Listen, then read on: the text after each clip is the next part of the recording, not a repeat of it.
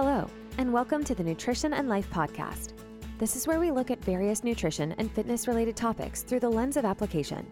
We want to give you practical takeaways so that you can create your healthiest, best self backed by knowledge. Now, on to the episode with your host, Coach Lisa. Hello and welcome back to the Nutrition and Life Podcast. My name is Lisa, I am your host, and in today's episode I'm going to talk about 5 success habits that are actually worth doing. Before we get into the episode though, if you are new to the show and you enjoyed this episode, please do me a favor, subscribe, rate the show, and share it on your social media. It is the best way to help me grow, and of course if you are a returning listener, welcome back. So why do I want to talk about these 5 success habits? Well, firstly, because they truly have contributed to a lot of change in my life over the last 5 to 6 years. Secondly, because I really think that this could be the missing link for someone who is struggling with consistency, who's struggling to stay adherent to their diet, who's struggling to stay focused on their goals, motivated, and so on. So let's get right into them. The first one would be take some you time before you take care of everyone or anyone else.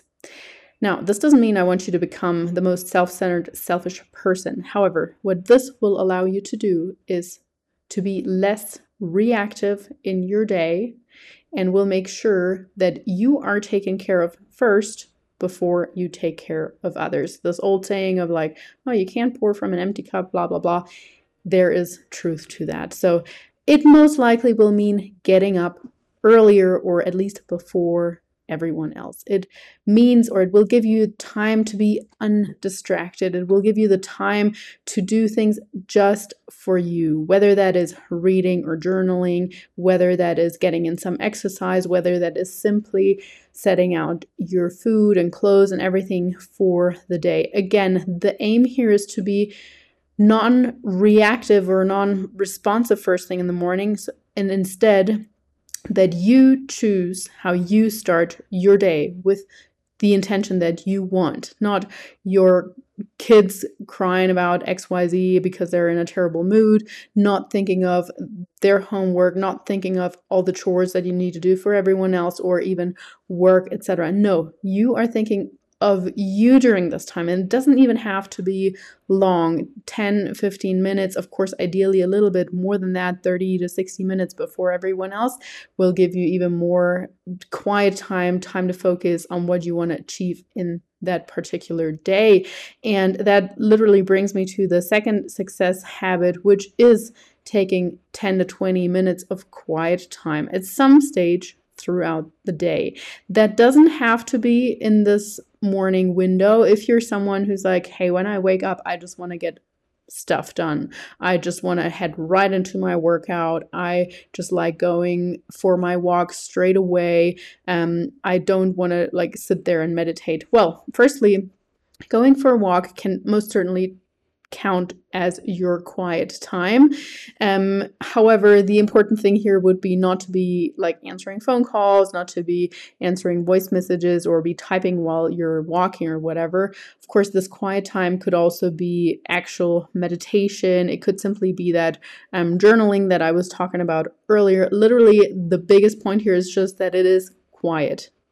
We don't want anything going into your mind. We're constantly bombarded with stuff. We're constantly, feeling the need of having music on, listening to podcasts one after the other, such as this one, listening to audiobooks, having the TV on in the background or the radio or whatever it might be. No, we need to cultivate time for quiet, for literally not hearing anything. It also helps our nervous system to wind down. It helps us, even if it's uncomfortable at first, probably the first, let's say 2-3 minutes, you're going to feel like, oh, I want to check my phone. I want something. This is so quote unquote boring. But then if you allow it, if you make room for it, this is when the creativity comes in.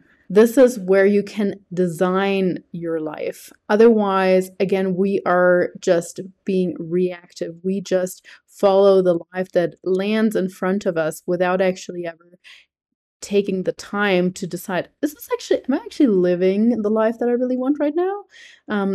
So yes, some people need more quiet time than others, and they'll probably take it automatically, but we all need some sort of room for it. So I would say 10 to 20 minutes minimum. Depending on who you are, you might actually want or need up to an hour or maybe even more. So we sometimes think, oh, it's automatically going to happen maybe when I'm driving home or whatever, when I sit in the car. Yeah, but you're still reacting to the traffic around you. You might get upset about something here and there. So I would really schedule it because yeah, this is when the best ideas come. This is when you really can evaluate your relationships, the path you're going down, etc. Again, otherwise you're simply following the path that someone else lays out for you. Have you ever felt like you just have the best ideas when you're in the shower, when you are going for a walk, or forced to just stand in line because the battery of your phone died or something like that? So scheduling in those 10 to 20 minutes of quiet time every day can be somewhat of a superpower, because it's also going to make you feel calmer in general, so that next time when your kids scream at you for something, or you get in, someone wants to argue with you about something, you can react in a calm and collected manner. Point 3, or success habit number 3, that I think is actually worth doing would be planning the day in advance. And again, there is a lot of variety or variability here. Some people need / want more structure than others. We have spoken about the essential core needs before. Some people thrive on this. They love planning not just the day, but like weeks in advance, knowing their calories for their vacation in 3 months time and so on. And other people, they're like, oh, I just want to be able to go more with the flow. And neither is right or wrong. Actually, the thing that works best or is going to work best for you is the one probably that you're naturally a little bit more inclined to do. However, just a bit of structure provides freedom for everybody. So I think, especially if you have aesthetic goals and if your life tends to be busy, this is really, really crucial. Even just thinking, okay, do I even have food at home? It doesn't even have to be like a full-on plan for the entire day, the next day with macros entered into your tracker, but literally just thinking, do I have food at home? If the answer is no, you probably should still go out and do your grocery shopping or order something online. Or even thinking, okay, where I'm going to tomorrow, what's on the way that is semi-healthy, supporting my goals? And then, of course, ideally, it could even be something like actually having done food prep, especially if you are out of the house, so that you have a plan for, okay, when I come home from dinner, I know I'm almost always super hungry when I come home from dinner, from work, sorry. I want some dinner instead of just ordering takeout. What could I do that's quick? Maybe I can throw together a crock pot meal before I head out. Or maybe we are going out for dinner, but let me choose something that also supports my goal. So really, you know, thinking ahead, or even just sitting out, putting out your sports clothes for the next day is really, really helpful, because then you're like, you don't have any excuses. You're not gonna accidentally have taken the wrong sports clothes or no shoes or whatever. You are prepared, and this in and of itself is a motivator for you to go to the gym. For me, that really started when I had my first mentor. His name was Craig Ballantyne. I do actually recommend checking him out on Instagram. He used to be known as, I think, the most disciplined man on earth. I don't know what they measure that by, but I think that's probably what he named himself. And he really introduced me to something that he called first the perfect day formula, then the perfect week formula, and he actually also had a perfect year formula. So he does have all these structures. I think for most people that is probably too much, and even I have veered away from it quite a bit. However, when I first started off, that sort of structure was really good for me, because I was even busier, still working in the police part-time, and then or actually full-time, and then building up coaching part-time and doing just a lot more things than I probably do now, just in terms of quantity. But anyway, now I still have the rough outlines. Like on Sundays, I still roughly plan my week in advance. As I finish my workday, I still put out a list for the following day, even though I might change it on that day. But the rough structure still is there. And then having like quarterly sessions where I plan out the next few months, or annual planning, and so on. Again, the important part here, just like with your diet, is not to think all or nothing. Oh, I can't fully stick with my schedule the next day, so I might as well throw out the schedule. No. It is here so that you have a rough guidance as to what you want to get done the next day. The fourth success habit that I think is actually worth doing is a gratitude practice and a positive focus. I think the important part that I always like to point out with the point of gratitude practice is that it's called practice. People are like, oh, I want to improve my mindset. I want to improve my attitude towards blah, blah. But it's not something where you're like, you switch your mindset from one day to another and suddenly you're going from being a negative person to being a positive person. That's not how it works. It is slowly becoming more aware of when you tend to be overly negative, or where you tend to talk to yourself in a negative way. Well, so A, that mindfulness, but B, also really making the effort to, quote unquote, count your blessings on a daily basis. And that doesn't have to be all your blessings. But I think I've shared this before. It could be as simple as simply writing down 3 things that you're grateful for every single morning.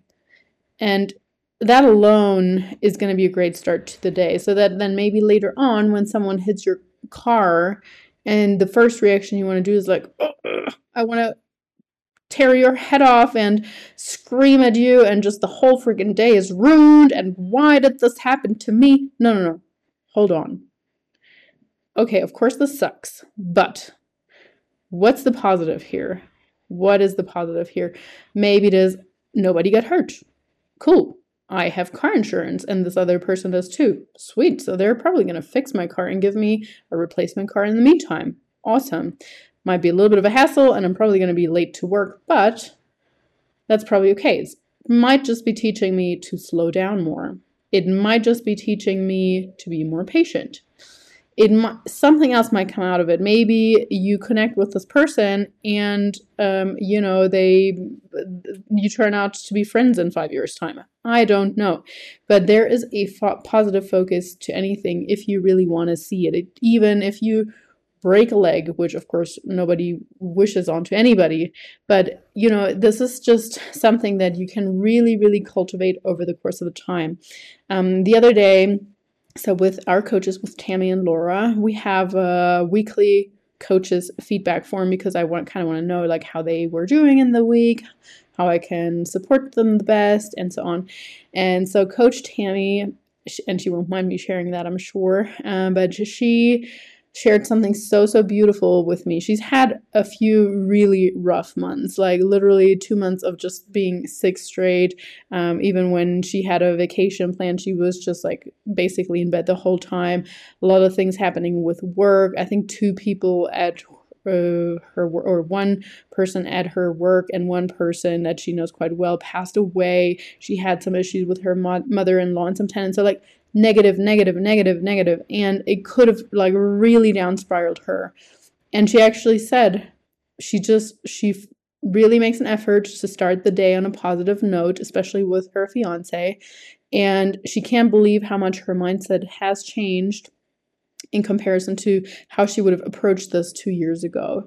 It is still stressful, it is still not fun things, but she is handling it a lot better. It's just like, okay, this is life. What are we going to do next? What can I change about this? What can't I change about it?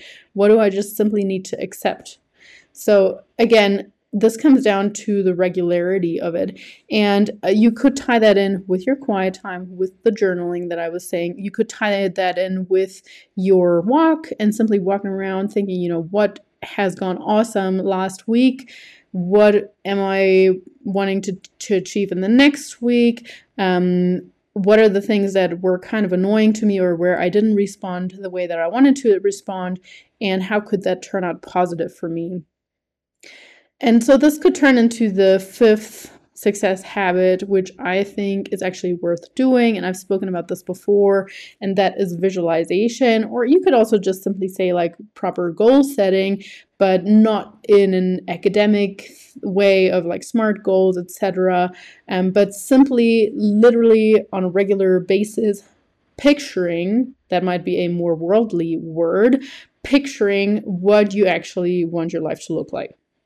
That's probably the best description, not to scare of people who think that this is too woohoo. So literally on your walk, as you do this gratitude thing, now thinking, okay, you could like script, which is another technique I've talked about in the past, the next week. And then from the scripting the next week, you could go into, what do I want the picture of my life to look like in a year's time or in 5 years' time? Really, the reason why most people don't live the lives of their dreams or that they are content with is because they never define what they actually want. It's like, okay, I want my life to be better. Okay, cool, but how? Like, what does better mean to you? Better is not an objective measure. Do you want to have a bigger house? Would you like to have less? Would you like to have your mortgage paid off? Would you like to, you know, like, what does that actually mean to you? And then what lifestyle does that involve? So again, this could be done, the visualization could be done during your gratitude practice, could be done or like as part of that, it could be done as part of the quiet time or the time before anybody else gets up. Like a potential, I guess, and I know that I repeat myself over several podcasts, but for those of you that are new, this is still really, really important information. So the more often you can remind yourself of this visual picture that you want to achieve throughout the day, the more easily you're going to probably achieve it. So for instance, if you decide on a particular goal, let's just say like you want to move into a house that looks like this and that, and you have this exact picture in front of you, and you're gonna put something similar to that as your screensaver. You're gonna put a picture of that on your fridge. You're going to set reminders throughout the day where you're like, this is what I want. I might just check, you know, the notifications in the listings for houses and so on. So regularly tapping and stepping into that picture throughout the day is going to allow you to become that person more and more that actually lives in that house. So on several visualization slash picturing techniques that you can find online, it might go something like this. Step number one would be deciding what you want to quote unquote manifest, visualize, or picture, goal set. Number two, write out your script. It doesn't have to be written, but many people say that if you write things out, it's more likely to become reality. So write out your script as if it has already happened.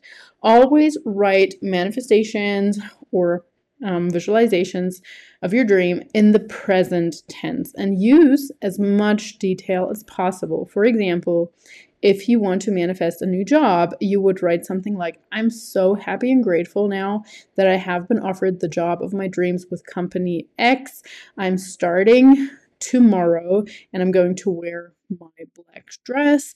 I'm going to go there with the subway since it's pretty close, and I'm starting at 8 a.m. I can already see myself picking up a coffee beforehand. I don't finish until 5 o'clock, but I know I will meet lots and lots new cool new people. What this is going to allow me to do is I will be fulfilled after long days of work. I will be a better mother because I come home from my job feeling fulfilled. I will also, because of the increased pay, be able to afford an extra holiday. And so you see that amount of detail that goes in there, the better it is. But again, it is important here to be detached from the outcome. And that sounds super, super contradictory because we're putting so much detail into here. But it's not like you need this, like you're not trying to force it to happen. You're visualizing it and then you're releasing it simply out there. So, and then try to put more feeling into your script. I'm reading out these steps here. The first one was decide what you want. The second one, write your script as if it has already happened. The third one was visualize what you would like to be. Sorry, what it would be like to have what you want. Fourth, put feeling into your script. How does it feel when you walk into that new office? How does it feel when you buy that new black dress that you wanted? How does it feel when you come home after a long days of work? You already said that you feel fulfilled. So focus on good feelings and the energy they create. This is a fun way to get creative during your process. Number 5, read your script aloud every day, preferably in the morning and at night if you can, or simply, I have to admit I don't do that. I actually write out my script in short form every single morning, and then throughout the day I try to remind myself more often of like a shorter version of the mantra of what I want, and then at night I just like try to get that mental image into my mind so that I drift off to sleep with that. And then number 6 will be take action towards your goal. Of course, if you just visualize that and you sit around and you're not actually looking for new jobs or not buying that black dress or whatever, it's not going to happen, right?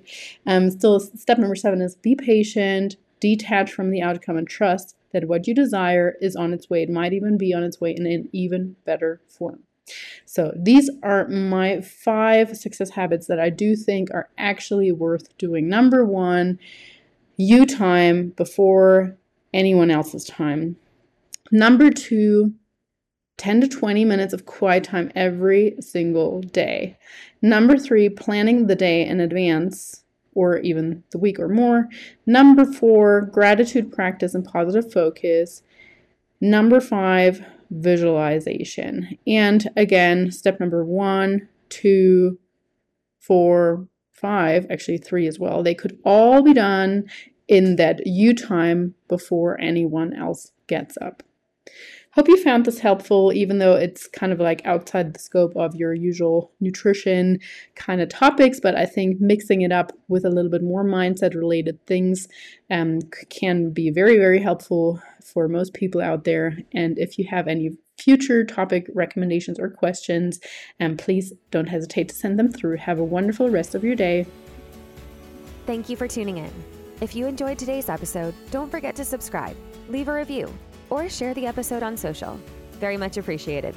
You can also follow us on Instagram at Nutrition Coaching and Life, or head to our website, www.nutritioncoachingandlife.com, where we provide more valuable content.